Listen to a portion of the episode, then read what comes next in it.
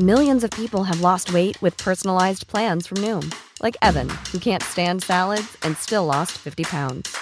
Salads, generally, for most people, are the easy button, right? For me, that wasn't an option.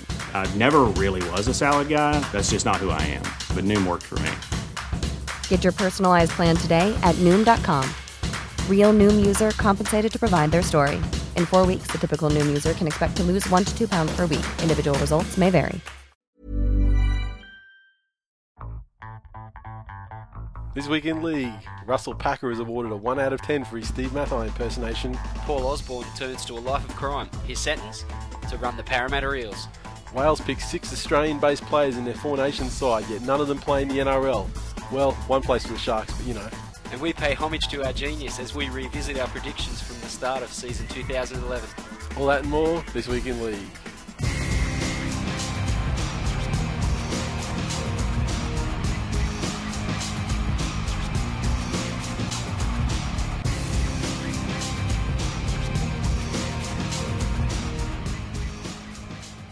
Welcome to episode 70 of This Week in League. I'm Nate. And I'm Glenn. Okay, housekeeping. Again, a reminder on the shirts. We are on pre order status with the shirts and we are not pulling the trigger until we reach a minimum level of orders for each design. So, if you've been thinking of grabbing a shirt, then make sure you get on board now, basically, because I mean, there's a number of people who've actually jumped in um, to grab the pre order. Don't want to leave it too long between like those guys ordering and then you know, actually getting them on. So, if you're thinking of getting a shirt, get on thisweekinleague.com forward slash shop. Get on there, have a look at the shirts and uh, yeah, get on board so we can print them up. Get in for some Christmas presents, order them for, for friends, Exactly, footy loving family members. exactly. Because the issue is, I mean, we just don't we just don't know what what sizes the demand is going to be for. So rather than just like you know, I mean, because it's un, unlike the you know like the hats are great because they come in they're two sizes. Yeah. you know, and uh, but even with them, we found that you know People have enormous fucking heads. Exactly. the small to medium ones aren't moving nearly as quickly as the large ones. Um, so yeah, we just want to get an idea of representative spread of the sizes, and uh, yeah, we'll go from there. Secondly, podcast awards. Thank you to everyone who's voted so far, but we need many, many, many more votes. We're playing against the big boys, ESPN and co. Uh, so we need to get as many votes as possible because I, you know, I have a feeling that like our listeners are going to be more engaged and more likely to vote than theirs, and so hopefully we can sneak in the back and uh, take them out. I've got a good feeling about it. Yeah, I reckon we're going to take it out. yeah. I don't, I don't feel Confident. I don't feel confident at all because just because of the size of the people. I mean, cl- the size of the people that we're up against, um, and the markets that we're up against. But I think that if um, if we can keep voting, I mean, like you know, I put a vote in at work and a vote in at home every day. Um, you can vote once a day per email address, um, an IP address. So um, you know, if everyone, if you can get like a vote in uh, per day for us up until it's, it's back October the 26th, October 27th, something like that. yeah. Um, be very, very, very, very helpful. Um, and speaking of voting, the next point I have, uh, well, sorry, with the voting, podcastawards.com. Hit up this week in league in the sports section. It's on the right, you know, towards the bottom. Uh, Fill out your sports category. details. Fill out your details, your email Verify address, your your name. Make sure you verify your vote. I mean, they say that they randomly select the email addresses, you know, with each vote, whether or not it requires verification or not. Fucking every single time, mine gets asked for Yeah, you, verification. you verify every vote. Just plan on that. Yeah, just plan on getting an email that you have to click an, act- you know, like a verification link in there, and then it'll take you back to the site and say, you know, your vote's been recorded or whatever. Uh, if you want to throw a vote in for some other people, Joe Rogan's in the video category. Joe Rogan Experience. Throw a vote on him. His podcast is awesome. Yeah, uh, in the adult category or mature category, I think it is. Uh, Smodcast is on there. Kevin also, Smith. equally as awesome. Yeah, and I mean that was one that uh, I've been listening to for years and years, and was a big kind of inspiration in actually starting a podcast up. And then you've since come on board this year, like recently with Smodcast. um, you? to be honest, I didn't know what a podcast was before you said let's do a podcast. um, so I've had a bit of a steep learning curve. Uh, the Joe Rogan experience is just freaking amazing. Like, Yeah. he's obviously renowned for, for various things, but Everyone knows him something different. Yeah, like well, people. Some people would go, "Oh yeah, he's the guy, you know, stand-up comedian guy, and he was on news radio." And then other people would only know him as like, "Oh, he's the color commentator from UFC stuff." Yeah. And then other oh, he's that guy from Fear Factor. Yeah, and then all but- Fear Factor. Yeah, exactly. But super intelligent dude, funny. Yep. Uh, really interesting stuff he gets into. I, I find that podcast really entertaining.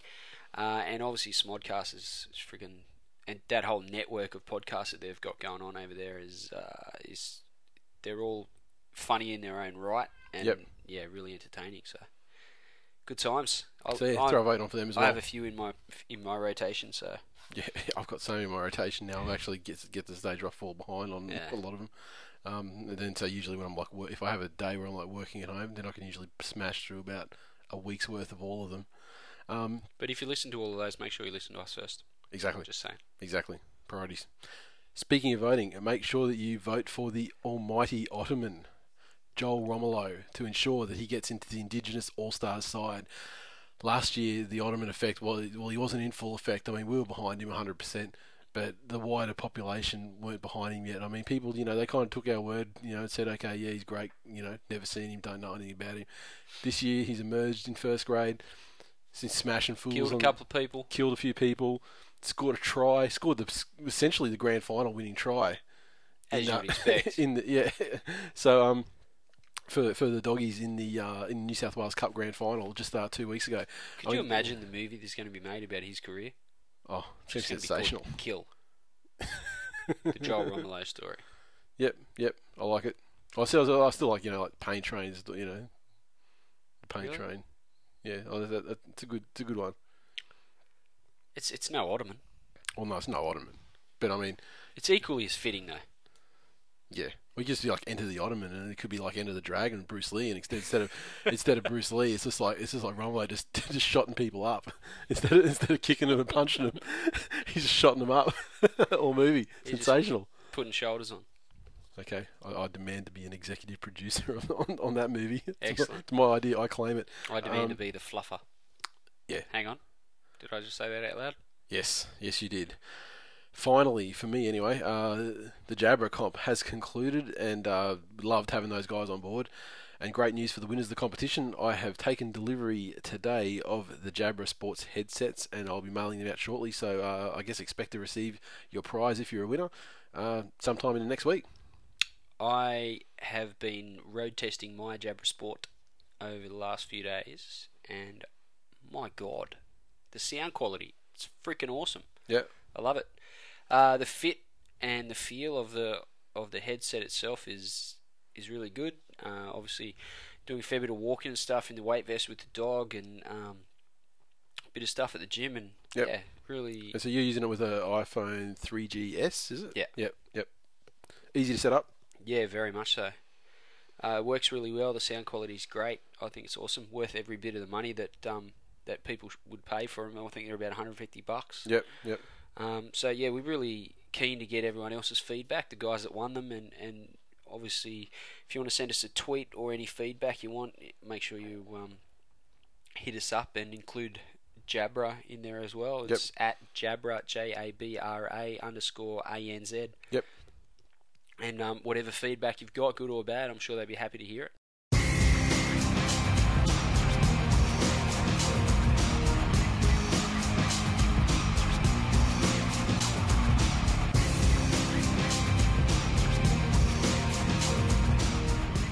News. First story Russell Packer to Copper Week. New Zealand's front row stocks have been further depleted for the opening Four Nations test against Australia after Warriors prop Russell Packer was hit with a one match ban for his high shot on Kangaroos captain Darren Lockyer at Newcastle on Sunday. Packer. Or Fudge, as he's known. Yeah, I didn't know if we were going to go into that, but I mean, it, is, it does lend itself to be the, the, the, the nickname for It's him. kind of obvious. Exactly, exactly. Uh, uh, they're expecting Packer to join Adam Blair in the grandstand for the October 28 test at Warrington, forcing the New Zealand coach to use Warriors forward Ben Matulino in a front row role.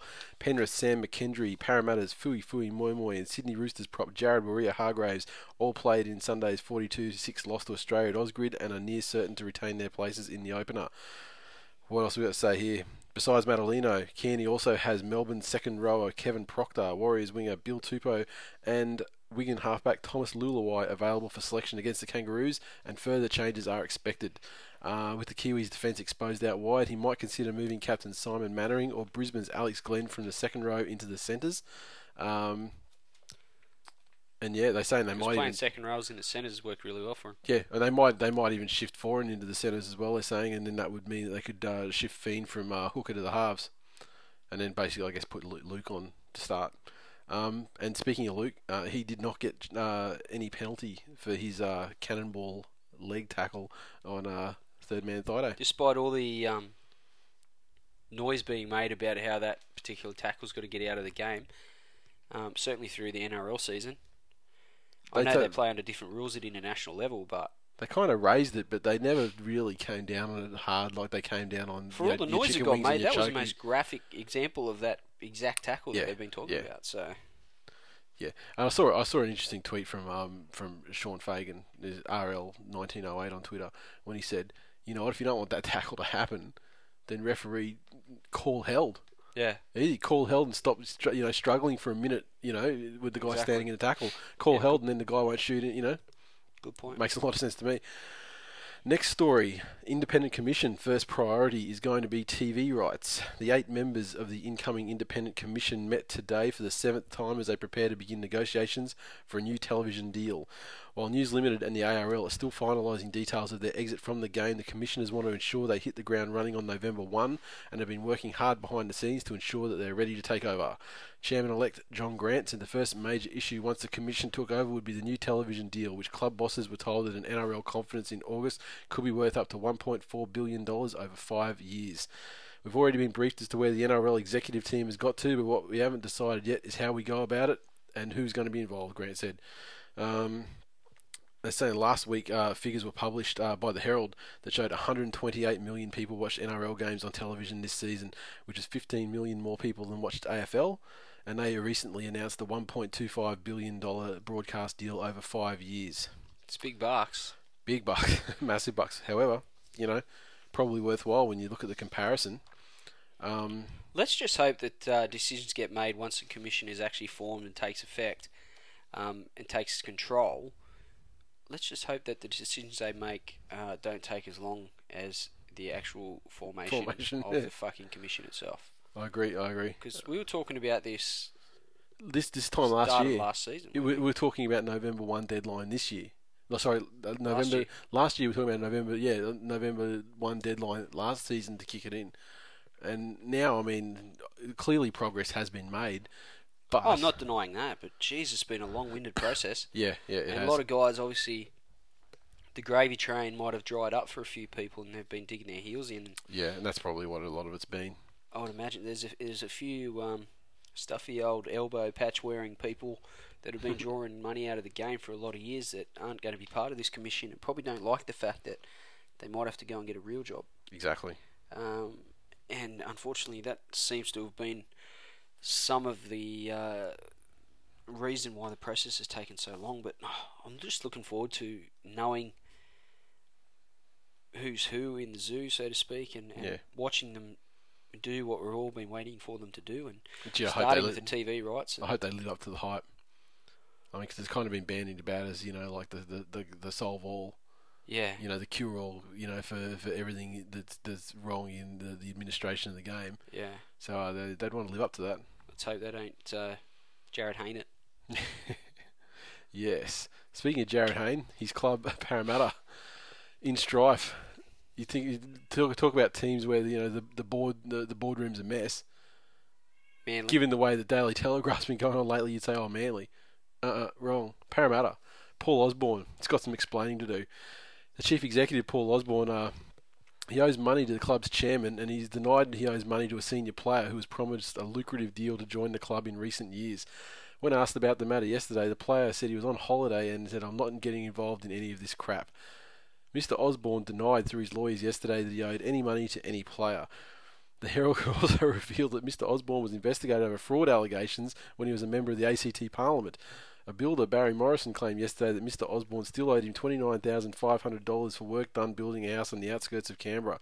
Through the, although the Australian Federal Police cleared Mr. Osborne of wrongdoing in relation to the claims he'd, that he'd forged his signature and stolen a cheque, an internal review of the initial police investigation was scathing.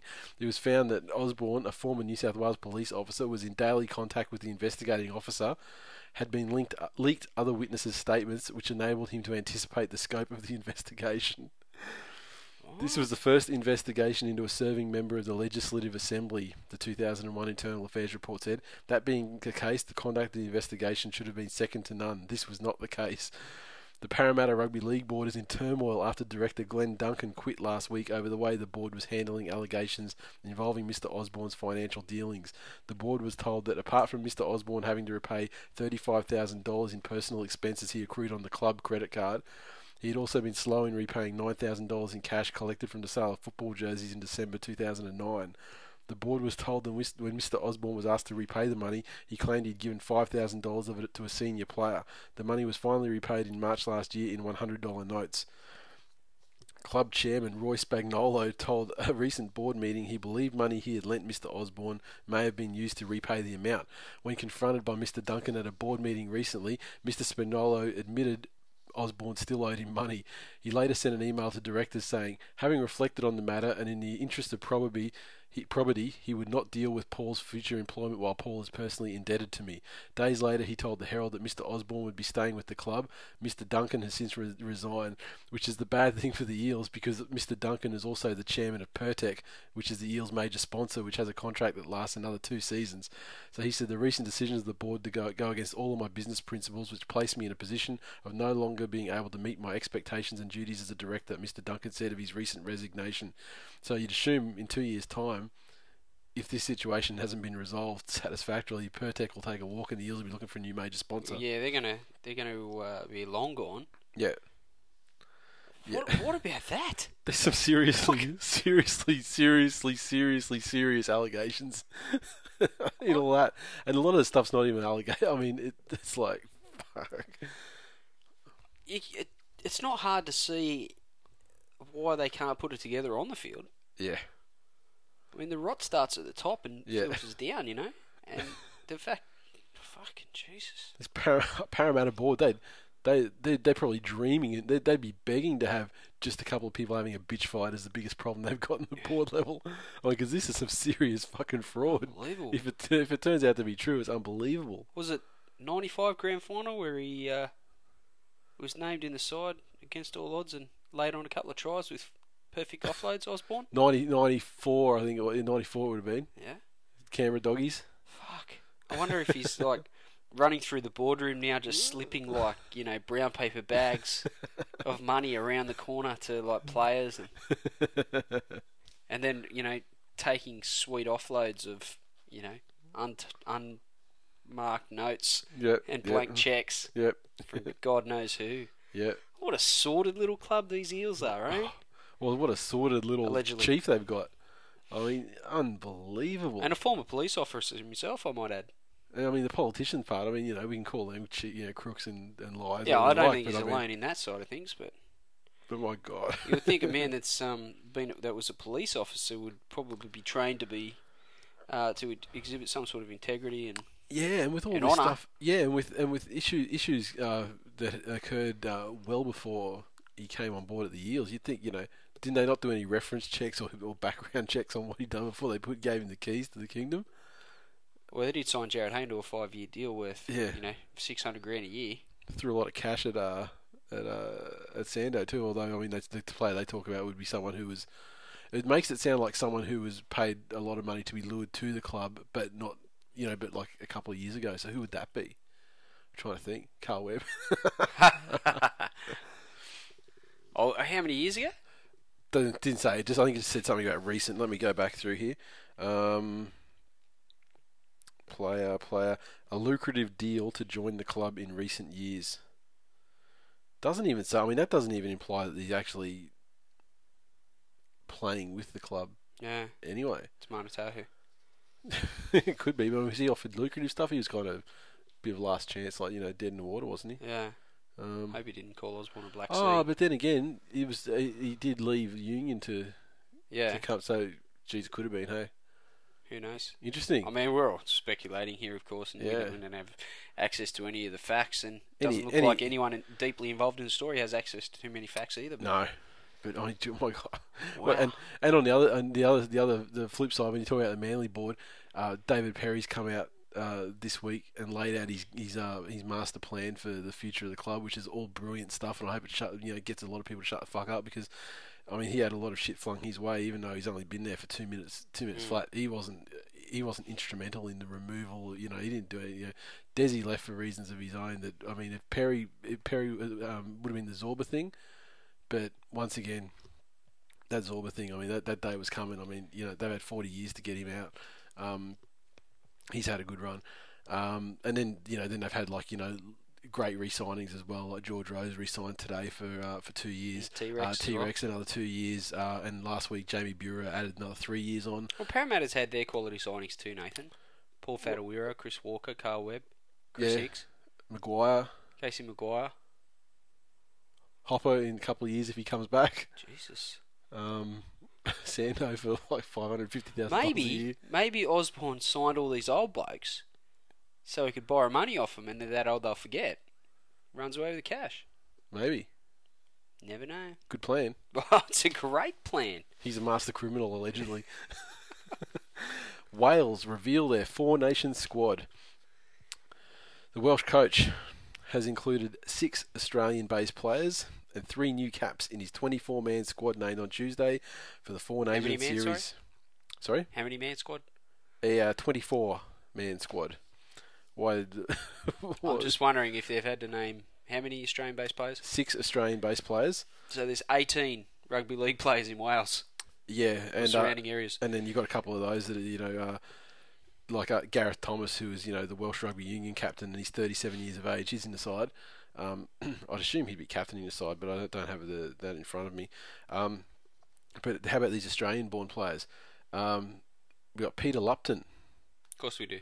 and uh, household name and we've got the Australian-based Lupton household. the Australian-based duo of Matt Seamark and Tyson Frizzell. They're set to make their debuts. Uh, Seamark, you would have heard of him because he plays for Wynnum Manly in Brisbane. Yeah, I mean it's a, it's a uh, it's long known as a nursery for Yeah. Welsh rugby league players. Although they, I guess they did win It's the just pre- off the coast of Wales. They did win the premiership, I guess, in the QRL this year. And uh, Frizzell, he's 20, and he's uh, from the Sharks. And uh, they're they're there um, through the fact that they have uh, Welsh-born fathers. Uh, and the other play, the other four Australian-based players are Chris Beasley. Stop, or stop me when you've heard of one of these guys. Chris Beasley, Neil Budworth, Mark Lennon, and Ian Webster. Webster had that t- TV show, didn't he? No, no, he's not that little little dude. Oh, That's that was Nah, well, I haven't heard that was of Preston Campbell.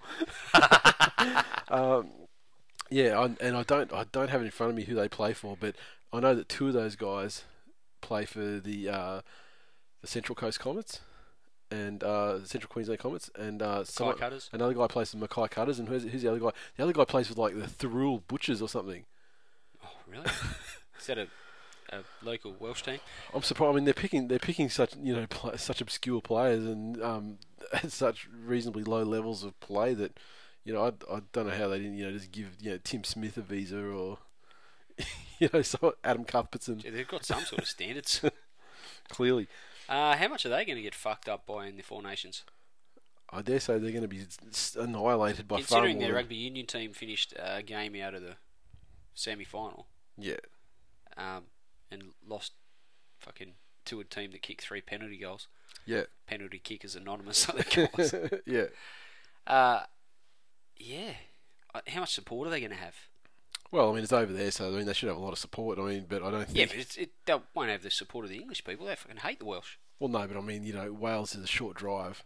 I mean you just drive over the border. It's not far. I mean it's it's a small country overall. You know the whole. You know Great Britain is small. Interesting. I'm interested to see how much support they get, and because uh, will they play at games at um, Yeah, Millennium there's no doubt, no doubt about it. They'd play, they'd have to play a game. Well, given the fact that it's a, it's a four nations as well, and one of the host nations is that close, they'd have to be. I wonder how much support they're going to get. What their crowds are going to be like. I hope it's not embarrassing for them. Yeah, I wonder if they're going to get pumped more than uh, PNG did. I mean, PNG came over with um, I wouldn't say great expectations, but they certainly got smashed by more than people thought they would. They expect Really? them, to, yeah, they expect them to be more competitive this with time England. around. England, it's fucking England. Well, will Wales stick with England? Maybe they'll get up just because of the neighbour, neighbour. You know, that, that might be the game they live for. But I expect Australia and New Zealand to absolutely thump the ever loving shit out of them. Mm. Literally put like you know seventy points on them plus. No doubt. That's That'll my prediction. about another article from Brendan Cannon. It will, it will.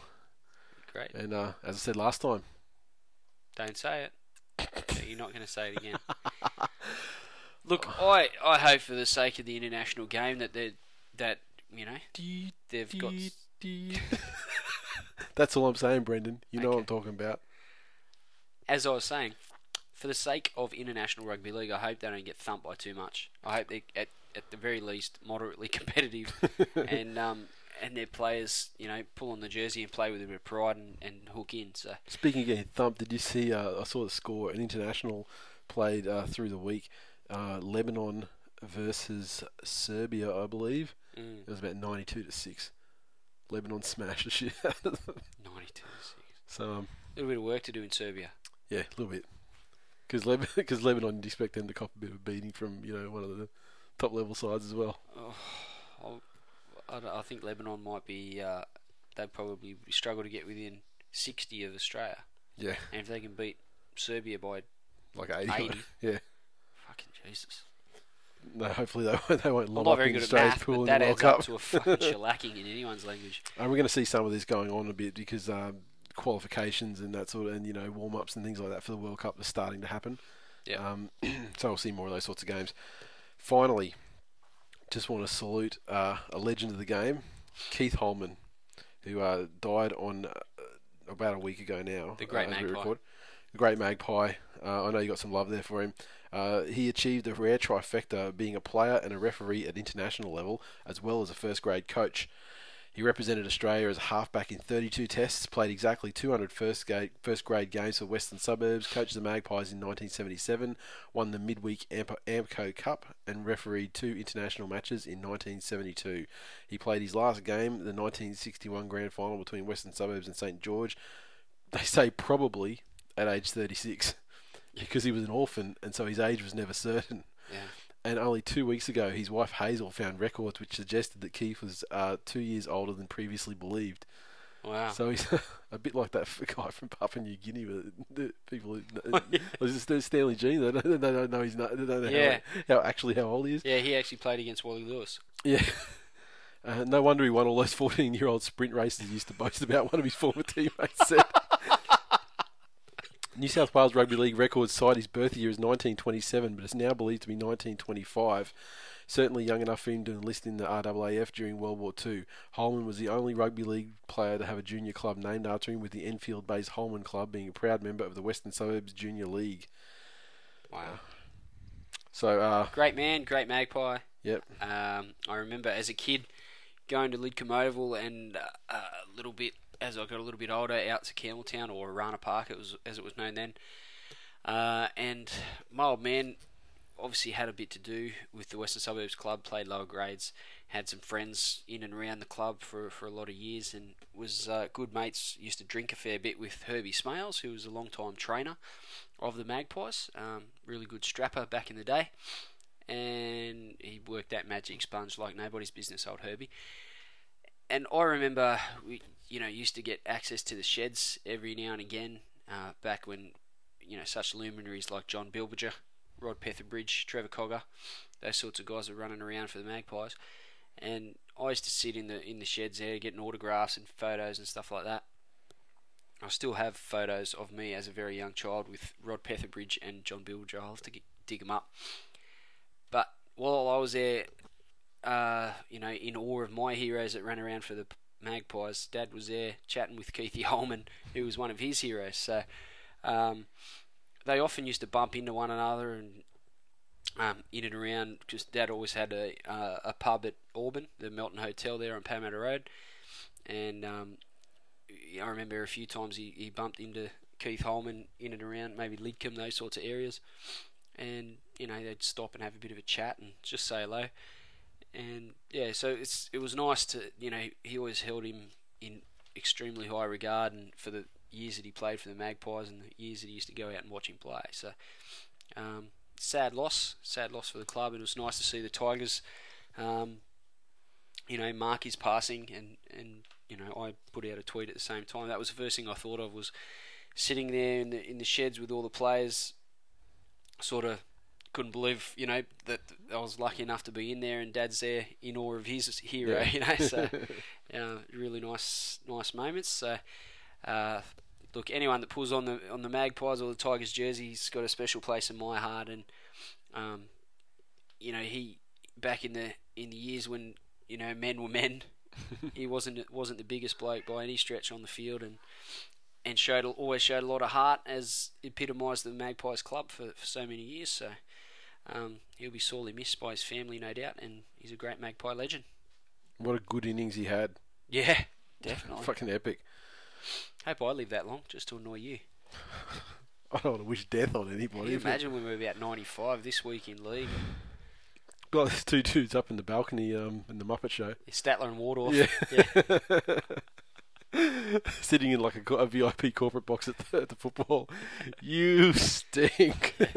Remember that time when Manly won the competition? Last year, Two ten years years, bef- before that. Two years before they folded.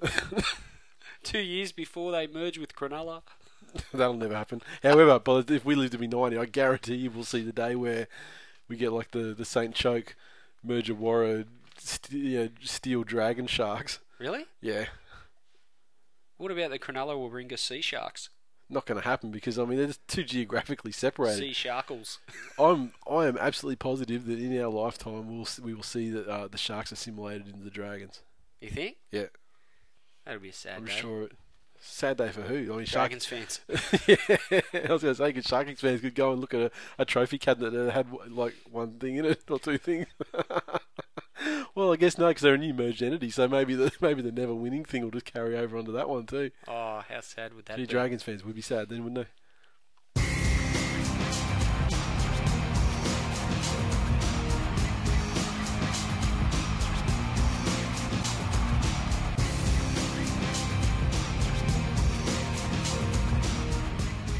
Okay, time for the hits and misses segment of the show. Uh, we brought this in at the end of last season where we basically revisited our predictions that we made in the very first episode of the show. This year we will be revisiting the predictions that we made in the first episode of this season where we kind of um, predicted where teams would finish on the ladder and uh, other bits and pieces along Some the way. fucking hilarious flops.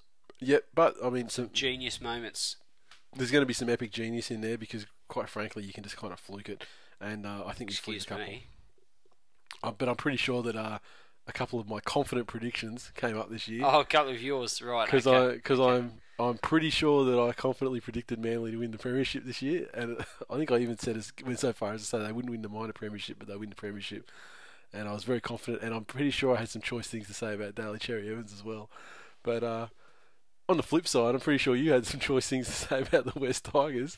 I wonder how they turned out. Anyway, um, Let's find out. the way we went the way we went into it um, at the start of the season was we went in reverse order of the sides uh, the, the way they finished in 2009 and then to predict for the 2010 season. And so we did and so when we made our predictions this year we did the same thing. We I think we went from the bottom to the top and then made our predictions from there. So uh, the first team uh, were obviously the Spooners of last season Melbourne Storm with the predictions and here we go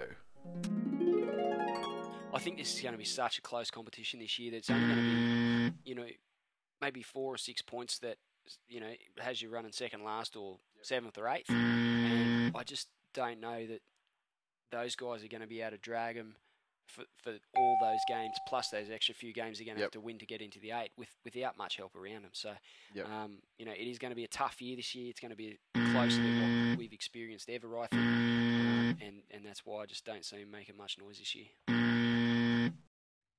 I think this. I actually, I, I don't think they'll come second last. I think the Storm will be uh, probably if if I draw a correlation between a team from last year, I think they'll probably be the the Broncos of last year. Given the, the correlation between the Broncos of, of last year, I think they'll probably be sort of ninth, tenth. So I think I was pretty close to the mark. I mean, Melbourne Well- didn't really make that much noise. They just quietly went about their business, dominating the fucking competition for most of the year. I would have gone all right. I would have been. It would have been hundred percent ticks there for me if I didn't put a number on them. I think I would have ended up saying ninth or tenth. Um, if I just had said, "Oh yeah, they know they're going to be improving," blah blah blah, then it would have been all Yeah, good. but- if you want to take the soft option, you want to put yourself out there so you look like But- an absolute genius. and, uh, or, like I do in this case, a or, dickhead. or both of us. Both of us would look like dickheads case. Uh, but you know, it's a storm. Like They proved us wrong. They had a great season and showed that, um, you know, a great coach and three superstars is going to get you over the line. I liked your prediction about the closeness of the competition as well. That'd be the closest competition of all time, and um, yeah, not so Yeah, I really much. thought um, I didn't. I, I thought that obviously some teams would take a leap and some teams would would be on a bit of a slide, but I think some teams took massive leaps and other teams took huge slides, and that led to a bit of a chasm Yep, yep. uh, for the teams at the bottom of the ladder. Okay, the next team on the list is the North Queensland Cowboys. Uh, Dallas Johnson comes in and, and shores up some of their woeful defence that they, they had last year. And he's a great bu- he's a great buy for them that isn't injured. I think with Bowen, Thurston, and Payne there, and obviously Matthew Scott, uh, he's going to make some even further strides than what he took last year. Where you got him finishing? I got him finishing around tenth. Nowhere near tenth. I reckon they're going to be third last. Fourteenth. Yep. Okay, so um, you did have a good comment there about Matt Scott, uh, lifting. Yeah, or- he or quickly went continuing, about yeah, becoming the premier prop in the game. So yeah. Um, however, we pretty much were both dead set wrong. Um, oh, let's not even get into who was closer because we both had them down, Yeah, we're down both- in the lower third if we're of the both a mile off, we're both a mile off. So exactly, exactly. Okay, next team on the ladder was the uh, Sharkies. I think the Sharks are actually going to actually win their share of games. I think it's only going to lead to a thirteenth place. I still reckon they come last. I mean, just I, I would base that on, you know, they bought some players, but no one amazing. I mean, they well they got they got Smith, uh, Jeremy Smith. he brings a bit of a winning culture to the club. He's, mm. wherever he's gone, whether illegitimately or otherwise, he's been a winner. But mm. then you got your guys like Colin Best and John Williams, Albert Kelly, who who are so entrenched in losing culture. You may you may laugh me laugh me down here, but Okay. I think Albert Kelly is is a big key to their season if he gets a number seven jumper. I think the further away from the number one jumper he is, Further be- away he is from taking bombs, yeah. the better he'll be. You don't want him catching any high balls, but I tell you, he's. Let's not forget Toyota Cup for Para. He carved up. Yeah. He was untouchable. Yeah. Hasn't quite made the leap yet, but he has played a little bit off the bench, played a little bit of one. He needs to be in the seven spot, and he needs to. You well, I'm guessing Paul Aiton's going to get the run at hooker um, predominantly. So it's funny you were talking about the Sharks being like big improvers of the competition, but you also said 13th, com- 13th place.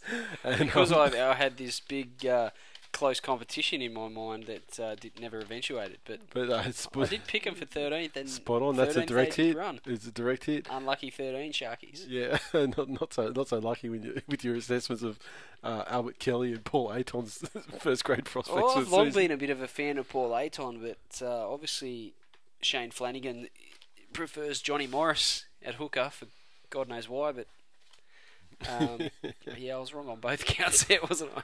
All right, and the next team uh, is uh, the Doggies. Most Other people team. Most are saying, team. yeah, I mean, uh, people have short memories. I mean, they were great in 2009. Yeah. With essentially the same side, they plummeted in 2010, and now everyone's uh, picking the Doggies to rise again. Do you agree with the prevailing sentiment that the Doggies? will I be the agree. I think they'll finish third. I just, I really think that they're, they're Trent Hodkinson had a pretty good year last year, his first full season, first grade. kicked a couple of field goals against the Rabbitohs, otherwise did nothing. I think Aiden Aiden Tolman will go on and be better than Ben Hannant anyway. It wouldn't surprise me. Um, they've lost a fair bit of experience, so I don't expect the Dogs to be great straight out of the gates, um, which is good because the uh, Tigers play them first up. But I think you know, come about six or eight weeks into the competition, um, I think they'll really start to hit their stride. Their combinations will come on, and that's when their forwards will really start to, to have a serious effect on their season. And I think they'll finish up really well. So you've got the Doggies finishing third, Third, place. yep. I don't think they'll, definitely make a return to the finals. No doubt about it. I don't think they'll be top four though. Okay. So, as far as positions are concerned, both wrong. Yeah, I Um, was way off. The Dogs oh. didn't uh, didn't take that leap I expected them to. when I said, I, I almost dug myself out when I said, "Oh yeah, they definitely won't be top four, but I did say So that. right on I, Aiden Tolman. eh? I was right on Aiden Tolman, it's true, and I was right on Trent Hodkinson. I wasn't right about him uh, being slow out of the blocks and coming home strong. No, they did beat the Tigers. Because the they kind of won their first couple of games, didn't they? And then Yeah. the ass fell out, and then they then they went through a massive losing streak, which uh, obviously culminated in the loss of their coach. So um, they certainly did come out of the blocks, and unfortunately for you, I mean, the only reason you said they wouldn't come out of the blocks fast is because they're playing I Tigers. thought the Tigers were going to win the comp undefeated. Yeah, yeah, and uh, well, you know, we'll get to that. okay, next team up on the chopping block is the Parramatta Eels. And we saw last year that it was their, their main game plan was throw it to Jared. Yep. And if they don't, I mean, that might not be their game plan this year. Maybe, maybe. Kearney can coach. And neither's Parramatta. I think they're going to finish 11th. Eleventh, and so what? So they finished last season. Let me just check. They finished 12th. So you're actually talking about them improving one position. Oh, I'm, I'm thinking other pla other teams are going to get sh- you know more shit than they were last year. Yeah, I think that um, the Eels are going to finish yeah the same 12th, or you know they could even duck down to 13th. So bit of mixed bag there. Uh, Yeah, we right. certainly didn't pre- predict the uh, death of Nathan Hindmarsh for five weeks in a row. No, no, we didn't predict that. We did predict the uh, let's say the, the, their ability of their coaching staff. Yeah, best Uh, player. Did predict the uh, well, it was kind of the opposite. I mean, didn't expect their sole game plan to be chuck it to Jared again, but it was. Um, what else? I was pretty close on the final. What was their final? Were they fifteenth or fourteenth? Uh, They were at Spoonerpalooza, but I can't remember if Canberra dropped underneath them after they won Spoonerpalooza. You know, you really should have the uh, ladder. I should, I should, but in any case, they weren't thirteenth, which is what I predicted them to be, or twelfth or thirteenth. That's right. And uh, you predicted them to be uh, just missing out on the eight, I think. Well, 11th. Eleventh was it? So uh, we did predict. Was it? them- We did predict them to suck. But Yeah, yeah. and, and in any in, in any case, that'll do. Next up, we have the Newcastle Knights. Oh, How do you see the Knights? What have they done in the off season? well, They still got Duarte Partey. they still do have one hell of a Uate Partey. Big signing for them, I feel, is uh, Bo Henry uh, mm. from the lower grades at the Dragons, Toyota Cup. Where have you got the Knights finishing? First thing. I mean, what are they? They were twelfth last year. So where do you have them this year? 16th. Spoon. Mm. I think they're getting a spoon. Wow. Based on. Based on nothing positive is going to come from this Tinkler thing until mm. after this season. Yeah, but Even I'm- if he buys the club now, yeah, he's not going to be able to start signing a bunch of players to help him this year. There's every chance that, you know, I'm going to have egg on my face with 90% of my prediction. Knights to miss the eight for mine. But Definitely then- missing the eight for mine. Well, yeah, you've got them down as a spoon. Remember what happened when you tipped a team for the spoon last year? Oh, someone's got to get the spoon. Finished about fourth or fifth in the minor premiership. So, um, where, where do you start about the Newcastle Fucking Knights? Bo Henry. Bo Henry. Highlight of his season was being donkey kicked in the face by Paul Gallen playing for another club. After he'd been donkey kicked up to the Titans. Um, Uate Partey, though, well, you know, he was there and he did have a standout season, so uh, that, that was true. Um, Tinkler thing, uh, you did say that nothing good was going to come out of the Tinkler situation in the, last season, but I actually think, well, you know, they, they, all, all- you know, history will show they, you know, they finished in the eight, they scraped into eighth. Um, Long way from the spoon. long way from the spoon, as the Warriors the year before. Um, you get it's a kiss of life, essentially. yeah, exactly. Um, every year, as long as you just just just say Manly, you're gonna get the spoon every year. I'd be very happy for it, and they continue the streak of never getting it. Um, but yeah, um, it's becoming a bit of a recurring theme for for this episode. But once again, we were pretty much uh, wrong- pretty much wrong on everything. Next up is the Brisbane Broncos. I'm pretty sure we're dead on with our predictions of this team. I think they'll get by on on the talent of obviously Lockyer Lockyer's leadership for starters. Yeah. And the talent of guys like McCulloch, um, Josh Josh Hoffman, massive year for him. Yep. Um, he was awesome last year. He's had great trial form. Yeah, yeah, Um, he always seems to deliver. When it comes down to it, there's going to be a point of the season for, you know, five or six games where they're going to have to rely on Peter Wallace. And like that's that's never worked out for anybody. So I've got the Broncos finishing ninth Out of the out of the eight, out of the eight. I've got them out of the eight as well. But you know, Broncos being Broncos, they could shock both of us.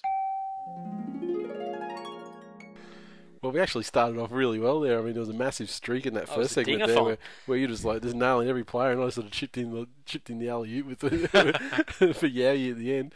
Um, Peter Wallace bang on, and you know, as as seen in their in their semi final. with uh, no Lockie and uh, Wallace had to ca- carry the weight of the side. We saw what happened there. Um, the only place we really Great fell down- for the Broncos. a Totally great pro- season. proved this wrong with all the turmoil and everything that went on. I wasn't holding great hopes for them. As I, as I predicted in a genius manner, I predicted that they could shock us, oh, and they did. you are kidding. Next up on the chopping block is the Rabbits. I think the Rabbitohs will make the eight. I think it'll be in the bottom half of the eight. Probably in the I think so too. We had a lot of footage to cut down about the Rabbitohs because we spent the most, we spent the majority of the time, Slagging off their halves, and yeah, so- discussing the size of the Burgess family's heads. Exactly, and, and the fact that they look like uh, footballs turned on their sides or watermelons, they look like a watermelon patch. The whole Burgess family. The other thing was you mentioned uh, that we that we, that, we uh, that the South had signed another pasty Burgess brother. In fact, even that was wrong because then they had the mid-season signing of another Yeah. pasty Burgess brother um, to take their tally to three. And, As uh, it turned out, they didn't make the eight. they didn't make the eight. We're dead. we're dead. We're dead right. Um, dead No, no, we- no, we were wrong, weren't we? Fuck. We We- we-.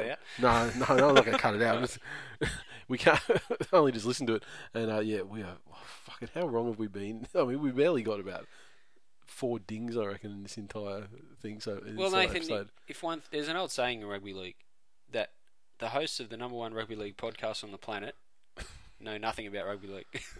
as as evidenced by all this, uh, next team uh, is uh, the legends, the mighty Manly Sea Eagles. I'm pretty sure there's gonna be it's gonna be a dingathong here from me. now, last time they had a What have you uh, got? Queensland Cup Player of the Year running around in halfback for them, um, you did dub him the revelation of the 2010 NRL season, then quite dramatically turned on him. Well, he did. He was he started off in uh, in revelatory form. They went from Hodkinson to Dodkinson. Exactly. What's well, Daly going to go to? Daly's not going to go. to popped. Daly, Daly's locked up for three years. He's not gonna, he's not going anywhere. Um, and Tyrone a rope. And yeah, and That could be the answer to their prayers this season. that is the answer. That is one of the things I was. That was one of my They points. were uh, like chariots of fucking fire. Yeah, I that mean, fire around their. They've got some. They've got too many classy players to not make the eight. I think they'll they'll finish eighth, and I think they'll make a, a good fist of the final series. I don't think they'll get blasted out like last year, but I think once you get You through George it. and Nulla, uh, Georgie Rose and, and Nulliver off your bench, I think you, it's slim pickings. So where do you reckon they'll finish? in the eight, and quite frankly, as uh, everything, I mean, everything I've just said there, it points to a better finish. I mean, the fact they finished eight, I mean, it was almost deceptive as well. I mean, given the injuries and suspension, which I mean, teams have to go through that shit, so that's nothing, not a big thing. They had the game that was thrown against uh, Parramatta, plus you know by the referees, but plus they had a lot of, they had like another four to five games that they should have won. That they had match-winning leads, then they yeah, lost. and I mean, them. Yeah. throw throw eight to ten points on their table, and you're not even talking about them barely scraping in. I mean, they're more Yeah. like challenging for the minor premiership. So I think that they'll I think that they'll be better. I mean, for sure. I mean, there's no reason they can't do top four, but I mean that's probably the optimistic end of things. But they're definitely going to be in the uh, definitely in the eight. Yeah. I think they'll finish eighth again, um, but I think they're one of those teams that no one will want to play in the finals. I think Cherry's probably a naturally more talented player than Hodkinson is. He's certainly faster and he's a little more dynamic. So, despite you being you, And wrong. you actually well not not wrong but just like you know with a vested interest in seeing Manly lose um you actually weren't too far off on your predictions um you did predict them to finish Well, eighth if I'm, if I'm nothing else, Nathan, I'm a rugby league genius, and uh, I mean it's quite obvious by most of my comments tonight that uh, that I'm fucking nothing, nothing even like that. I have to say I, I was pretty much 100% right in everything I said Oh, you said like probably top four was the optimistic side. They run second. Yeah. Challenge for the minor premiership So- all the so- way up to the second last. so round, they so- uh they uh they fulfilled my optimistic uh prediction All right. Okay. Look, they had a great season, and uh, it probably they, they certainly weren't anyone's favourites for the title, other than yourself and, and the other Manly Nufties. Uh, prior to the season, they proved everyone wrong and ran away with the trophy. And now you can all shut up. at a canter did it easy in the end made it look easy and that leads us to the uh, Canberra Raiders I've forgotten they'd finished so high the previous season, given This this season. interesting. This is going to be magnificent in its in its absolute inaccuracy. I- I think Orford's a key signing, but I think all they really need him for is is a bit of leadership. I I think, think that's they've all. got They, enough. They'll get enough from that's all they can expect out of him. I think. Yeah. I mean, like I love Ox, and I'll you know, and I'll he'll always have a place in my heart for what he did in, two in 2008. Yeah. But fucking, he's part. He's past. I think they're going to have a good year, and I think they'll finish fifth. Fifth sounds good to me. Um, definitely, yeah, sort of. Uh, I it's it's, it's a, the top of the lower half of the eight. So outside the outside the four. I'm inclined to put that last one down as a as a as a ding as a win for me. Canberra Raiders also- outside outside the top four. I I was did also spend a fair bit of time wrapping it up Josh Dugan, and he certainly Yeah. did show his flashes, but with his injuries, etc., this season, he wasn't uh, didn't really have the opportunity to, to put his best foot forward for the whole season to to continue on his form from the All Star game, which we'd raved about. Uh, plus- geez, and- and all the rep games- signing. Yeah. Jeez, I want to shoot myself in the face over But we didn't expect we didn't expect Dugan to be such a tampon as well. Though I mean, remember when he didn't play Dugan. because he, yeah, remember Yeah. he didn't play because he had a boil or something. And Yeah. like you know, but he, you know he did play very well at the um at all the rep games that he played. Um, but yeah, he certainly didn't have the season the, the way that we predicted. But you know, injury had a lot to do with that. Uh, so I'm not going to mark him too harshly. And uh, I'd like to say I was I can't believe I was the one that was correct about Orford. Well, you did have past experience of him, so yeah, it's true. Obviously, I was still a bit. I was still a bit bitter, obviously, from uh, the end of 2009. But um, yeah, and geez, he turned out to be an absolute ridiculous worst signing of the year, and that's, Wallowing for South Logan, and that's including. phantom back injury. Yeah, well, that's, I mean, it's, just to call him the worst signing of the year in a year where someone signed Carl Webb is a mighty achievement.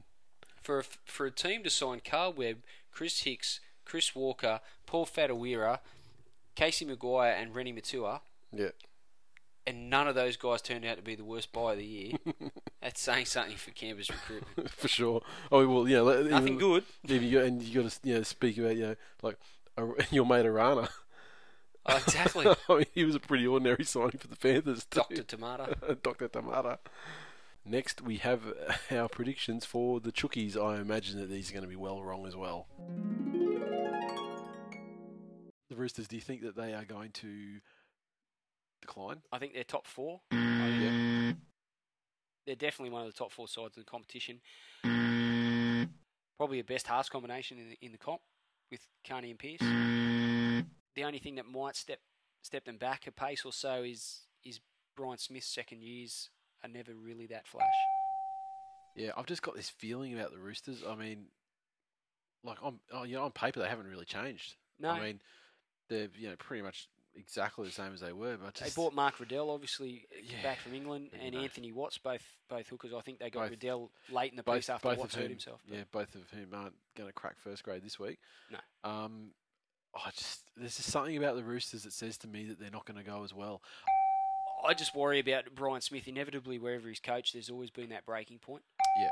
Um, and you know whether the honeymoon lasts for another season or so, will, is you know will be the proof will be in the pudding, I guess. But Yeah, I can't, I can't explain why I got the feeling, but I just Yeah. got this feeling about him that it's just not going to be as good. exactly, but I I think there's enough class there um, to have him. I don't think they'll win the comp, but I think they'll make the top four. So let's get this straight. I said I had a feeling about them not being as good and declining. You said I agree with you, and then you said that they would finish in the top four, which is ahead of where they finished in fifth last season or sixth It's last right up there with my prediction from last season, where I said Canberra would be the big improvers from 13th to 12th. Oh, why do I talk?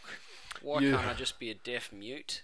And I mean, no one would ridicule me. I know you. I, uh, you must have gained some sort of respect from them in that epic hundred-minute game from the, the finals of 2010 because you're talking about the you know the, the best halves in the competition with you with Cardi and Pearson. Well, I mean, they had the reigning Dally M winner and also a guy that was slated to to, to be the Origin halfback Yeah. this season. I mean, without all the, the stuff that went on with Carney, I I don't know that those predictions might have been too far off the mark. But truth be told, the Roosters had a woeful season uh, on the back of some injuries and, and all the Carney bullshit. So Or Here was I it am the- with uh, was it some Bri- poached egg. Was it was it uh, Brian Smith, the Brian Smith factor, as we both uh, predicted? Well, I'd like to put it down to that because that's Yeah. what we said would happen. okay, another ding. Next, to the team that was your pick for the wooden spoon last year. This year you didn't make that same mistake, but let's see what we did predict for the Warriors. I wasn't game to pick him for the spoon this year, No. and I think they will have a good year. I I feel they'll finish about sixth. So, bang on. Bang on. hundred percent. Um, and the rest of what we said there was, I think, we're banging on about Feleti Mateo and uh, and Captain Snooze. Turns out that Feleti Mateo was uh, one of their one of their best players all year, and, and one thing we didn't account for was the the coming of age of Shaun Johnson at the back end of the season. And Maloney becoming a, a pure gun. I mean, he sort of Malona. Malona. Yeah, well, he did. He did have some. He did show some signs last season, but this season, I mean, He was twice the player this year. twice the player. And Johnson emerged from absolutely nowhere. Yeah. Um, he Kevin plays, come on a long Yeah, way as yeah. well. and even uh, not so much towards the end of the season, but I mean, you had like Lewis Brown kind of was- went from sort of nothing to representing his country. Yeah. So um, yeah, good, good year to the Warriors. Um, They finished grand finalists. Finished grand finalist, finished in uh, in sixth on ladder, which you picked 100%. So um, can't complain Knocked too much Tigers there. out, so we're getting picked for the spoon again next year. Did the world a favour. Next up is the Titans, and I know for a fact that although there's not like 100% things coming up here, there's some you have some very good calls. Well, I think there's a, there's a couple of teams, one we're yet to get to, and, and then the Titans that are going to take big drops this year, and they're going to spiral quite dramatically. And again, it's a gut feeling. It's a bit like yourself with the Roosters. Can't really put my finger on it. I don't I can put my it is. finger on the Titans though, and I've I've got the feeling. it's an age thing? I think it is. I think they've got too many of their, their key players on the wrong side of um, 30 years old. I Last think they'll still make the eight. Mm. They, they, they can they certainly, certainly make the eight. I've got them out of the eight. I've got them Wow. fishing down around 12th, to be honest. Wow. I think they're one injury away, and every team's going to have an injury during Yep. the season. I think they're one injury away from being woeful. Having You said know, that, though, they do seem they, wins out of they do seem to find. I mean, they do seem to find a couple of gems though as well. I mean, you look at you know, especially like little guys. I mean, like Mead, Oh, yeah, Kevin, Gordon, Kevin Polonese- Gordon. yeah, as Kevin well. Gordon. I mean, like those guys. I just think that overall, perhaps a team in the decline, and I mean, Titans fans won't want to hear it, and they'll they'll actually probably smash us for it. I'm sure. But I I'm think sure that- we'll hear about it. I think they're I think they're on the downward trajectory, and uh, yeah. So what do you say? Where where do you have them finishing in the eight? Twelfth. Wow. Okay, well, I don't them declining that much. I think they'll still make the eight, but just the lower half. So, first thing with my little guy call, out of nowhere, Srama. Matty Srama made he, he made a he made a he made a Nostradamus out of me. Um, Again, and you pull off the massive call on the slide. I mean, geez, if you if you had had the nuts to to call the spoon for them, yeah. you would have looked like the biggest genius of all time. As it was, though, I mean, still looked pretty good. Given you know, just just saying they were going to be a massive decline and you know, sort of drop ten places on the ladder. Um, Shocking season for them, really. It wasn't. It wasn't. and it really- wasn't really, as we mentioned there, it wasn't really an injury that cost them. In the well, they did have their share, but yeah, unless like Scott Prince's, those Prince's broken broken heart. Yeah, You know, is is the injury because I mean he wasn't himself all year long. no, that's right. Um, except for that one. That one game where he killed the Tigers. yeah, we killed the Tigers. You know, thanks to thanks to old mates play the ball skills, Peyton.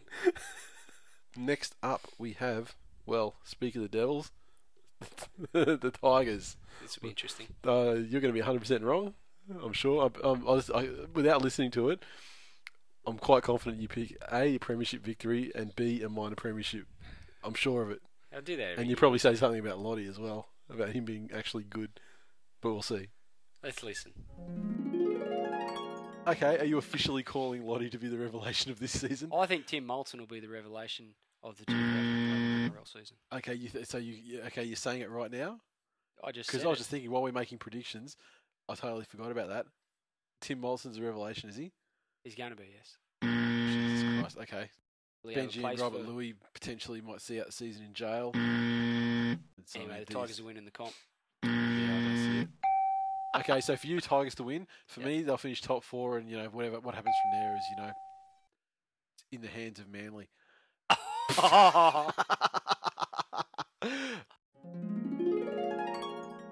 So Well, Tim ex- Moltzen was the revelation of the 2011 off season. I, to- I totally forgot. Yeah, well, he's a revelation. He's sort of he's certainly the headline the headline maker of the off season.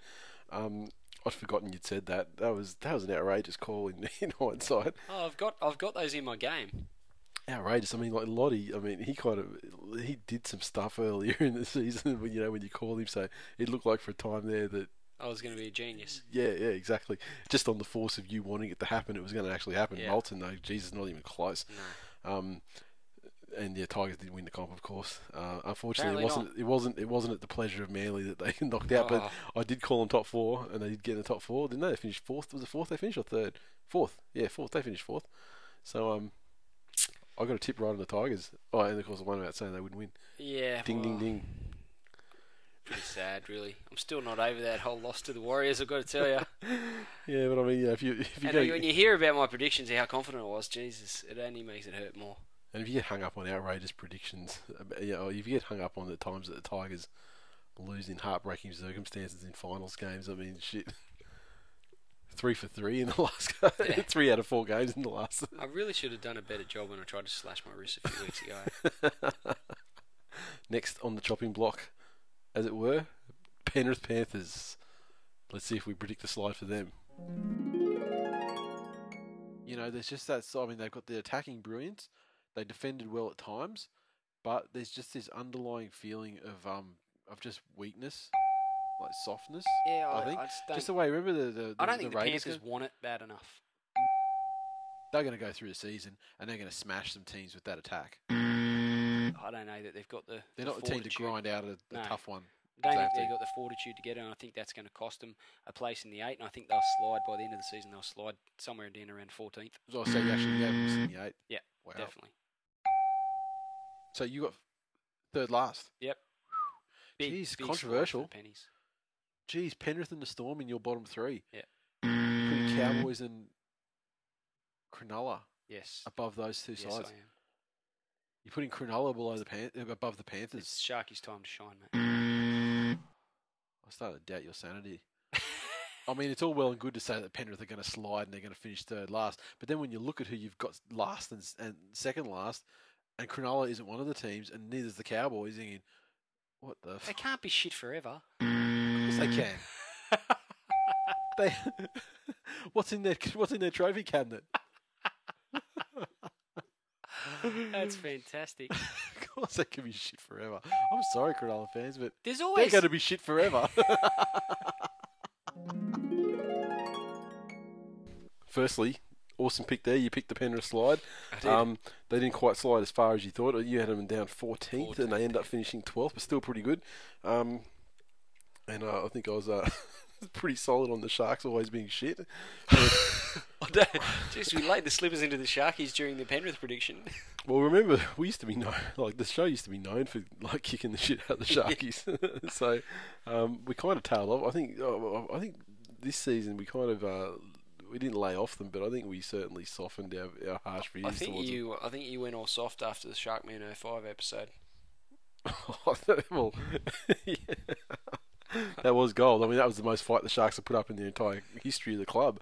Um, yeah, they had And it was short lived. yeah, and it was short lived. And just, then just he like killed himself off, Yeah, exactly, exactly. As you know, a lot of Shark like all good Sharks fans do. Just funny listening back to um, the predictions we made. We're talking about you know them installing the new development, the multi-million dollar development, putting like suicide booths into know, Yeah. so that fans could kill themselves.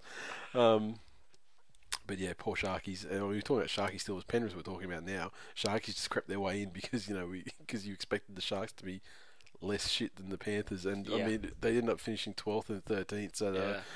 pretty much the same. But um, although although the Panthers uh, were two wins ahead of the Sharkies though as well. But uh, yeah, Tough year for the pennies. terrible year for the Panthers. Obviously, uh, when we made our predictions, the, the f- feel good thing wasn't really slated or anything like that. So that was We did speak earlier. I mean, I didn't put it on this episode, but we did speak about um, Matt Elliott being uh, Matt Elliott and Yep. Neil Henry being the first two guys on the chopping block. So they did have a, a bit of a tumultuous season with uh, Elliott going and Georgallis taking over the reins, and the whole Gould situation with him taking control of the club. So, um, I guess when you go through that sort of thing off the field, it's you know it's the, with their share of injuries that, as well, it probably added up to their 12th place finish. Yeah, and we're up to the final team. That's the funny thing that shocked me. I was like, oh shit, that's right. Penrith finished second last year. Yeah. But I was just going back through this now. Anyway, on to the final team, the uh, premiers of last year, minor premiers, uh, the Dragons. St George Illawarra Dragons. They're going to be tough to beat. There's only one side of the comp that can do it, and that's Tigers. Warringah Seagulls. You What'd didn't you say? You said- You didn't say mighty. No, I was being. I Oh, was, you've let yourself I down. haven't You let let your myself down. family down. You've let Hang the on. club down. You've let everybody down. let that out. The mighty Manly Warringah Seagulls. No, you can't get back from that. So even you doubt them. They're no longer mighty. Oh, they're fucking mighty. Big year for the Dragons. This is where they consolidate. There's, there's probably one thing that will derail them, and that's the speculation over Wayne Bennett's future. Yeah, Newcastle. Another team that could probably, you know, benefit from a great coach. You realise he's not going to any of those places. Mm. Yeah, I still think worst case scenario they're still going to finish in the top four. I, I, I don't, don't. I don't see a massive plunge. I don't see them finishing mm. outside the top four. Definitely, I- I've got them finishing second. But I, I just worry about the effect that that's going to have on the club if he does indeed come out and say two months into the season, "Oh well, I'm, I'm going Yeah. to Broncos or X, Team X, Yep. whatever." See, it's a more realistic approach. I don't think they're going to get the minor premiership, but they are absolutely going to win. Tigers, they might get the minor premiership, and then there'll be a bit of choking, Oh right, so now you're moving the choking tag onto the oh, like they did last year. There's some excellent calls at the end there about Manly, where I, where I stated categorically that they would not win the minor premiership, but they would win the title. and the Tigers, There are hurtful things about the Tigers. I even mentioned something about the Tigers choking. What do you know? Yeah, What do you call that game against the Warriors when they're leading 18-6, dominating? unfortunate. I have to reprise it a bit. It was a bit of the. Anyway, we were talking about the Dragons. We were Well, very insightful. As far as the Bennett stuff, Bennett stuff, you were you were absolutely spot on. Um, not so much about when you completely dismissed Newcastle as a possible team where he could go to.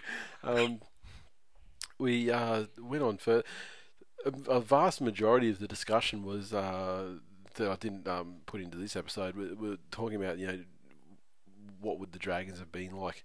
Would they have won last year if they hadn't had Bennett from ninety uh, from uh, two thousand and nine? And we kind of were tending to say no, no, they wouldn't have won at all. Uh, Soward wouldn't have been the same player. Players like Weyman wouldn't have been the same as they have been under Bennett. And uh, I guess I kind of well, they had him this year. I mean, they did fade badly, um, ba- very badly, um, and the future. I guess it doesn't look that it doesn't look that rosy for them. oh, not in not in our eyes. Obviously, the Dragons fans will always have hope because you know they kept hope for thirty years of Yep. you know nothing. And the Yeah. cycle begins again. That's what they do. They keep hope, Yep, yep. So but yeah. you need more than fucking hope. You do, and uh, I, I just feel you know the Dragons fans, you know, sort of in the ten to twenty year old age group, probably in the box seat because they'll definitely see another Dragons premiership in thirty one years. when they're the uh, the steel the steel Dragon Sharks. Look, there's always teams that you know. Every year there's a team that's teams that slide and teams that rise, and uh, the Dragons have had a few good years under Bennett. A couple of minor premierships. Uh, uh, they won the title. Um, you know, some some successful seasons. They they really dominated the competition, certainly through the regular season, uh, for the majority of his three seasons at the helm, and they got their work cut out for them Mhm. psychologically for some of those players, and, and also Steve Price coming into the job uh, for 2012. You know, he's, he's a Bennett assistant, so you would imagine he'd be in a similar sort of mould, but he's, he's obviously going to want to put his own sort of stamp on things, put his Not a own, long-term put his own flavour on it, and um, yeah, that that's going to that'll be the, the, the telling thing for the Dragon season is how the players respond to him and how he connects with them in you know in relation to how Bennett did, whether it's the same sort of approach or whether um, he has his own unique spin on things and, and, and gets in the players' heads in a positive way. And I don't know, he ain't Wayne Bennett, and the drag, the fact that he's he's turned turned his back on them, and I don't know that uh, I don't know that Dragons will beat Newcastle for the next three four years. I guess we'll find out. But um, yeah, I'm not prepared to. I'm not prepared to categorically say that right just at the moment. Um, but I do expect Bennett to have a pretty. I mean, considering the the the Knights dragged themselves into the eight with all the injuries and stuff that they had and drama they had through the season. Um, just a stable, just a stable uh, injury-free team, you know, Yeah. could do wonders for them. Let alone having Bennett at the helm Yeah, exactly. And Fluffy, no doubt. and Fluffy. Well, you know, super the super fullback Fluffy slash winger, international winger. 2011. Um, the, More misses. yeah, well, I think we were pretty shit house to be honest. Fair few brats in there. Yeah, there were a couple of, and that's the other thing too. A couple like, of epic dings. like all the, yeah. I mean, a lot of the, you know, a lot of the dings I got were just because I was, you know, confident that Manly were going to win. Because you're ignorant, yeah. and uh, and and it turned out that they did win um, the 2011 Premiership 2014 over the Warriors. Sensational. Um, and Tigers, obviously, I, I was death riding the Tigers, and that came true as well. so there were a lot of built-in. Just the, I think I think any year where one of our team wins, one of our teams win, there would be um, a certain amount of dings to be to be taken out of that. Yeah. Uh, we were fair. I just want to look back on the teams. Um, Storm, we were fairly wrong there.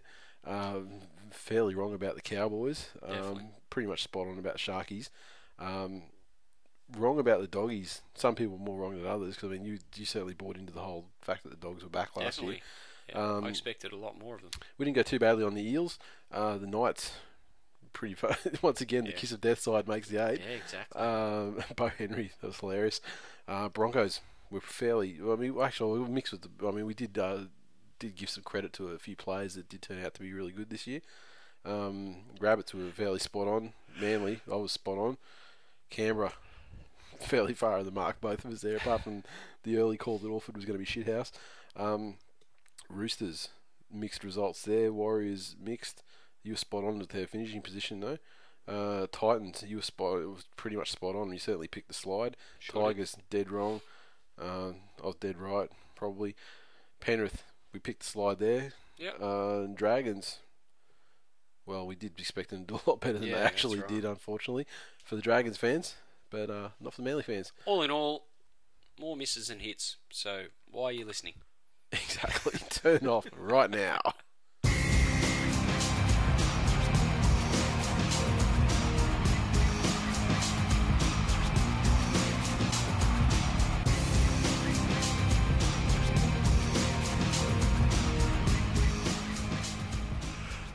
Recaps. Well, I should say recap. Mm. One game. It was a test match on Sunday, Ausgrid Stadium, in front of a crowd of almost 33,000 spectators. Australia absolutely annihilated the New Zealand side, 42 points to 6 in a game that was not even a match. Or a match that wasn't even a game. Obliterated, bro. Absolutely shafted. Amazing. It was like it was like a, once a Warriors. It was like Australia with Jake the Muss, and uh, New Zealand was some dickhead in the, that was eyeballing him in, in the pub. Essentially, uh, where do we? New? Zealand was Uncle Bully. Yeah, exactly. He's fucking Uncle Bully. Uate scores. Fucking Uncle Bully. Uate scores. And that that's basically the, I mean, the way it happened. I mean, we scored immediately. It was about third or fourth minute. Uate Pade, he got the Pade started. Um, he scored. Uh, he scored his, his double four minutes later. He almost scored his hat trick in the first 15 minutes. He dropped the final pass that would have seen him in for his third try. Um, the Australians were in in uh, the 13th minute. Fluffy Darius Boyd, he uh, he scored out on the left on the left wing. Um, then had the drop ball where he, uh, he the try line was open. He would have scored the try. He just Definitely. dropped it. Dropped it. Line was wide open. Uh, Chris Lawrence, Betty White, he got a couple of tries as well. He got a double. He scored his first in the 20th minute. Um, although that was a real charity try. I mean, was, who was it on the inside? That it was a Dar- uh, Darius Boyd started it off, and then he passed to someone on the inside who then laid it off to as a as, as a pit- Luke Lewis? uh, I think yes, it was Luke Lewis. I mean, he could have fallen over the line, but he laid it off as a bit of a bit of a pity fuck for Chris Lawrence because you know he figured this is his first and last appearance. Don't try and bait me. First his last appearance in the, How I in the grand goal this season. Do the world a fucking favour. Uh, and then uh, Lawrence scored another try. He got his double uh, 34 minutes into the game. Um, Thurston was pretty shit on the goal kicking, actually. He was drinking the Benji juice. Or maybe it was just a, you know, Benji night or something. It was like he was, he was in such close proximity to Benji Marshall that he couldn't buy a goal. Um, Australia were leading 26 0 going into the orange breaks. Second half, little bit tighter. It started off, obviously, the Kiwis sort of lifted a bit. Um, came out from the halftime break. They, I suppose, most importantly, they stopped Australia from adding any more points for a while, and they were the first people to score. And it took them until the 56th minute of the game. Kevin Locke scored the easiest try from dummy half you've ever seen. Kiwi's got a bit of a roll on. Bit of footwork and some acceleration was enough. Made him look stupid. I mean, lazy markers, etc., etc. um, but that was that was it. They got it back 26 points to six and then it was all Australia again. Uh, 63rd minute, a try to uh, Big Sauce Keith, our mate Keith Galloway. Legend. Scored a try. He scored two tries. In the, the try in each of his last two games. you did pick him. You, you did have him down. Did you have him down as first try scorer though? I think. No, no. I said he'd get a try. Okay. I didn't say he was going to be first try. Do you have any money on it? No. Would have paid all right. Big Sauce getting a try. Probably would have. I mean, first try scorer, he's what he, he, usually pays around fifty bucks. I mean, I don't know what it would be like for him just to score a try through the game. Uh, five minutes later, Willie Tonga scored a try, and uh, finally Darius Boyd he scored a try uh, ten minutes before full time, and um, showed some good so pace. Great pace. He actually looked really good out there on the left on the left wing. Mm. Tell you what, Uate though, I mean, you got to give him that. You just got to give him that right wing. He was sensational. I mean, oh, you think you think just a great player, mate you think of the test match they played in um, the Anzac Day test match where they had the the outside uh, combination of Lockyer to to Thaiday to Hodges to Yowie. Mate, Yowie, you have to blow up on the left hand side and displace Fluffy, I reckon, because I mean you're not getting Nuate Pade out of there. He's sensational. He's just he's just a fantastic player, and the way he can bring the ball back, you know, in a more competitive game, you probably would have seen his ability to bring the ball back uh, at pace and, and make those extra yards. He didn't have to really do that. Didn't have to do it. Yeah, it wasn't necessary. Attacking prowess, but just yeah, just awesome. That's why we love him so much. And just I mean, speaking about the, the way the game went, what you you can't say enough good things about Australia. Um, Lockyer was involved just, in everything. He, he, certainly was, and I mean Lockyer's. You know, he had a great season, but yep. he certainly didn't play like that for the whole season. You got to put the credit down to Tim Sheens' coaching. Um, I mean, the fact that, that Lockyer in, in, his in his last game on Australian soil uh, has finally got the benefit of, of a master coach. You know, he's never had that in his career before, and you know he revelled in it. Really revelled in it. The fact that he had you know guys like Chris Lawrence and um, Keith Galloway to pass the ball to as well, and, and it showed that, that, you know the great finishing that they would have learned at the Tigers as well under Tim Sheens as well. Um, you know, some great finishing there, especially from Keithy. Are you finished? Are you finished yet? I want, I want to edit this whole section out. It's a bit. And then, I mean, obviously for New Zealand, the only bright light was, was Benji Marshall's performance. I mean, or, again, Tiger. I mean, did Benji Marshall even touch the, the ball? Join the dots, mate. Join the dots. Did Benji even touch the ball? He did. I swear to God, he did a couple of times as he was being propelled over the sideline at a rapid rate of knots by someone's shoulder. Um, Russell Packer very Good early on decided decided to test uh, test Lockie's cheekbone. Uh, he went for yes. the wrong side with with his elbow. Um, but geez, didn't miss him. And that one week is oh, that is such a bullshit penalty. One week for that. That was crap. I was saying we were talking before we started recording. I mean, if if Steve Matai had done that, ten weeks easy, easy ten weeks. Uh, no questions given, asked. Like, given Lockyer is a bit of a protected species, I expected yeah. it to be. Even if it wasn't what it was, I expected it to be six weeks. At least a penalty as well at the time, yeah. you know. Yeah. The fact that it was on Darren Lockyer and he still only got a week, and yeah. it was a pretty ordinary act as it was, like yeah. Jesus, because it was undoubted. Like you know, it started high, it finished high. It was a leaning sort of elbow. Yeah. Um, I mean, it was pretty bad. It just happened to be on the side of his face where he's recently had plates inserted and screws. Yeah, yeah. I mean, I'd like to think that Packer didn't do it deliberately. I mean, I think clearly, he was, I think he was Jared trying. Beale got in his ear. Yeah, and said, "Look, you know, this is what you do." He said, "Hey, bro." Like, hey, bro, I got the inside knowledge, bro. You want to stop the Aussies? I reckon your elbow's a bit harder than my knee, bro. Why don't you have a crack at Lockie's face then, eh? Their forwards were just so ineffective, and Their, their, play, their player, every single player, except for a brief, brief glimpse of Locke in the second half when he scored the try, and then Yeah. you know started.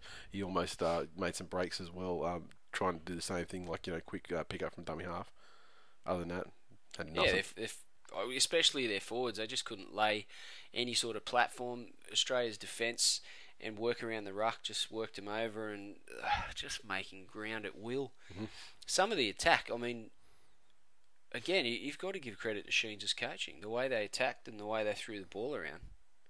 Um, Didn't have anything to do with the quality of the players. sorry. Didn't have anything to do with the quality of the players. I mean, I would, I would imagine it's more. It was more to the uh, the injection of Watmo and uh, and T Rex into the side. Like T Rex was Well, unstoppable. that's just retarded. uh, he was unstoppable. I mean, he, he just he made it he made it easy for the left hand side. He did have a couple of good runs. though, He pretty much carried Australia home on his back. No, the the attack is it's certainly when the score line started to blow out and they did chance their arm on a few plays. Um, there was a couple of plays that should have probably resulted in tries, but Yeah. just the fact it was beautiful to watch players pushing up around the ball across the park, and you Yeah. thought you'd be like two inside balls, and then someone would run around, and there'd be a long cutout ball to someone on the fly down the flank, and it'd come two passes inside, and someone else would hit Yeah, it at pace.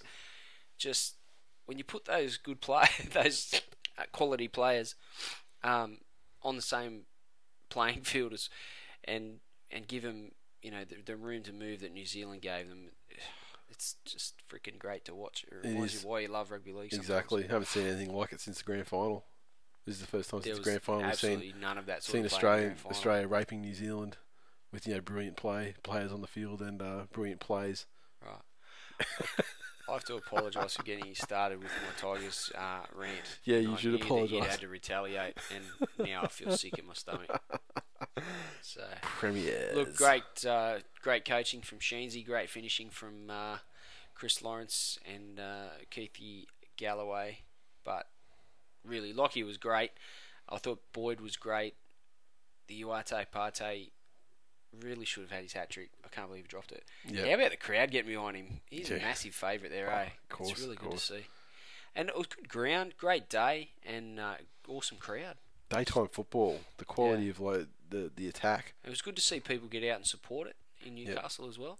Um, there's obviously good buzz about rugby league in Newcastle. Um, you know, they're pretty much the Knights are much loved there, but um, for Australia to play New Zealand and have a packed house there, Yep. uh, Lockie's last game on Australian soil.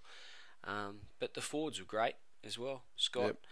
uh, Cameron Smith had a good game. There wasn't really a poor performer in the whole Australian Yeah, side. there, there really wasn't. uh, but New Zealand, geez, they've got some work to do ahead of the Four Nations. Yeah. Oh, well, the, this is the thing. Traditionally for New Zealand, they always get to blast it out in the in the standalone tests. I mean, the only times they beat Australia are in the final, and that's after they've usually had a couple of weeks, you know, to you know get the side up to par and gel. Uh, and I guess it, it also allows Australia time to sort of get complacent, which is a you know a classic Tim Sheen's coach side trait. Do you know who New Zealand remind me of? Who? Parramatta. Yeah, Who coaches Para again? I don't know. You'll have to tell me. Remind me who? Stephen Kearney. Oh wow, the Just same coach. Eh? happens to coach New Zealand. Yeah. So man is just bringing that stink wherever he goes now, isn't he? The Parramatta stink. Yeah, but if I wonder if New Zealand are going to come and um and hit Australia in the final, when- you know, and that choke them, you know, maybe with a Captain Snooze bomb at the end of the end of the final or something. When Australia's up by two. And that concludes our episode for this evening. And uh, it's it's been lovely uh, chatting with you, Nathan. Let's say uh, Now pass me that knife. Tim Sheen's size have got it in them. That's all I'm saying. you want to talk about Tim Sheen's Nice coach rebuttal. sides? Twitter, we had a couple of Twitter. I mean, a lot of the Twitter was like just back and forth abuse, so you know, and banter rather than uh, tweets about the game. But we had our old favourite Cruzio six in there. And he said, uh, "Yes, Benji, Lockie is still better than you ever were or ever will be. Just deal with it." Got anything to say to that? Williams two seven seven. To be fair, it's awfully easy to look good when you're running up against a turnstile Benji. Oh, hang on a second. I actually thought, for the most part, he did all right in defence. He wasn't got- alone in missing tackles, No. though. And we got Scotty Eel says, uh, it's not really the coach's fault. Can't tackle or catch a fucking ball today. Yeah, that was in reply to my one. when you were talking about So- yeah, when you were talking about uh, uh, if you if you get a Parramatta coach to coach your side and don't expect Parramatta results, Yeah. then you're an idiot. Um, And that's all we got uh, on the on the Twitter side of things. I think everyone's winding down.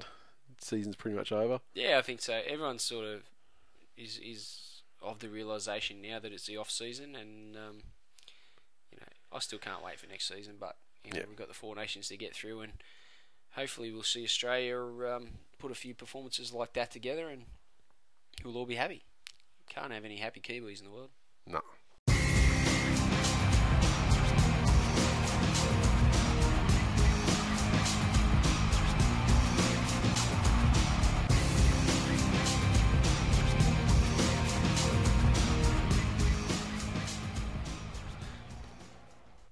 And that is full time for episode number 70. As always, you can interact with us on Twitter any time of the season. So follow at TWI League. Facebook, well and truly cracked the 800 target. Smashed it. Bring your friends, tell everybody, get on there. Um, we're sitting on 815 at the moment. If you're a new Oh. Twitter or Facebook follower, hit us up. Yeah, let us know you're out there because um, Say hi. exactly. Buy us a beer. exactly, or bourbon. Or buy merchandise. or buy a shirt. Um, but yeah, I mean, just how about just start start by saying hello because there's a lot of lot of lot of silent, lot of lot of quiet people out there. Yeah, That- we want to hear from you. We want to interact with each and every member of Tool Nation, and the fact that you've signed up to Twitter and are following us or Facebook, um, and are listening to the show, then it really means a lot to us. And you know, we, we interact and we reply to everything. So Exactly. look us up. iTunes, keep the reviews coming. We got another one this week, which is from someone by the name of Super Lee. The best league show bar none. Sorry, five stars. Awesome was the title. Of course. Best league show bar none. Makes me laugh hard enough to choke on my coffee and spit it on the woman next to me on the tram. Nice. Go Manly. legendary review from a legendary person. Liked it all except the ending. when I say tram, I mean, does that mean it's uh, someone in Melbourne? I think he meant tramp. The woman next to him on the tramp? So, Yeah. so, so he's uh, so he's he's on, he's on a tramp. It's probably Then a threesome. late at night on his way to the cross. Keep Couple of- going with it. Couple of, uh, you know, Paint your picture. sorted women beside him. I mean, he's my kind of guy. Yeah. Uh, website become a mighty member of the Mighty Tool Nation by signing up at thisweekinleague.com. Now, um, this week with the show, I think uh, got an email from our host, current host, saying that uh, I think it's around about now, maybe tomorrow, or, uh, maybe not for this episode, maybe for the next episode, that they're discontinuing allowing the upload of of the uh, the chap the the, the uh, M4A files uh, with the chapters and you know the Ah, artwork okay. and stuff like that. So it might be a straight MP3, and then also got an email saying I think on November the first they're discontinuing the upload of MP3. So we really, I mean, we were intending to move hosts over the off season, and um, they've really forced our hand now. So we're going to be moving, and uh, it's going to be a lot better for everyone. That's for sure. Um, with a lot of awesome stuff, and if it happens, you know, if it has to happen before the end of this season, before we finish this season of shows, then so be it. Um, and yeah, people get to see the benefits of the new host immediately rather than waiting till March. Excellent. Um, I don't have anything else. Oh, Podcast Awards. Make sure you go to podcastawards.com with as many email addresses and from as many locations as you possibly can each and every day up until and including October the 27th. And when you've done that, jump over to thisweekinleague.com, get into the online shop, and buy some merch. Exactly, and get those pre-orders in for the shirts because I really want to hit the go button on these ones because uh, we want to give away our, our number one uh, embroidered shirt to the uh, to- Exactly. to, the prize winner. So uh, we well, really want to announce that as well. So uh, get in there, order your shirts now, and uh, we'll get the order going and uh, get them out there well and truly in time for Christmas. And don't forget all the winners of the Jabra Sport headsets. Uh, they'll be in the mail in well, probably as you listen Coup- to this. Yeah, a couple of days. They'll they'll probably be in the mail by the time you're listening to this. Uh, so I would expect uh, you've listening to this on the Thursday or the Friday. I'd expect to see it in your mailbox the following week. No problem at all. That's it from me. Me too. See you later. Have a good week.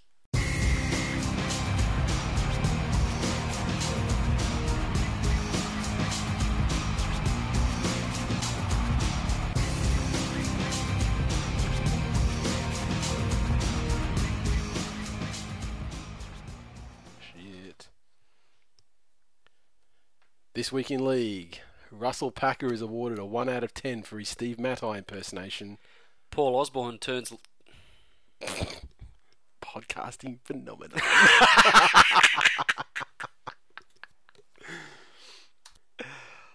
Oh, how do my words taste? this week in league, Russell Packer is awarded a 1 out of 10 for his Steve Matai impersonation. Paul Osborne.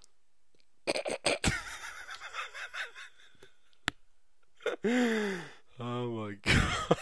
And we pay homage to our genius as we revisit.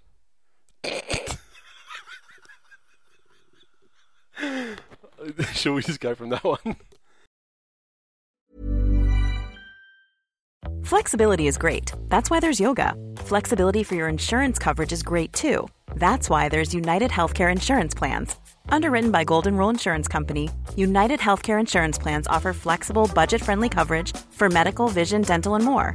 One of these plans may be right for you if you're, say, between jobs, coming off your parents' plan, turning a side hustle into a full hustle, or even missed open enrollment. Want more flexibility? Find out more about United Healthcare Insurance Plans at uh1.com.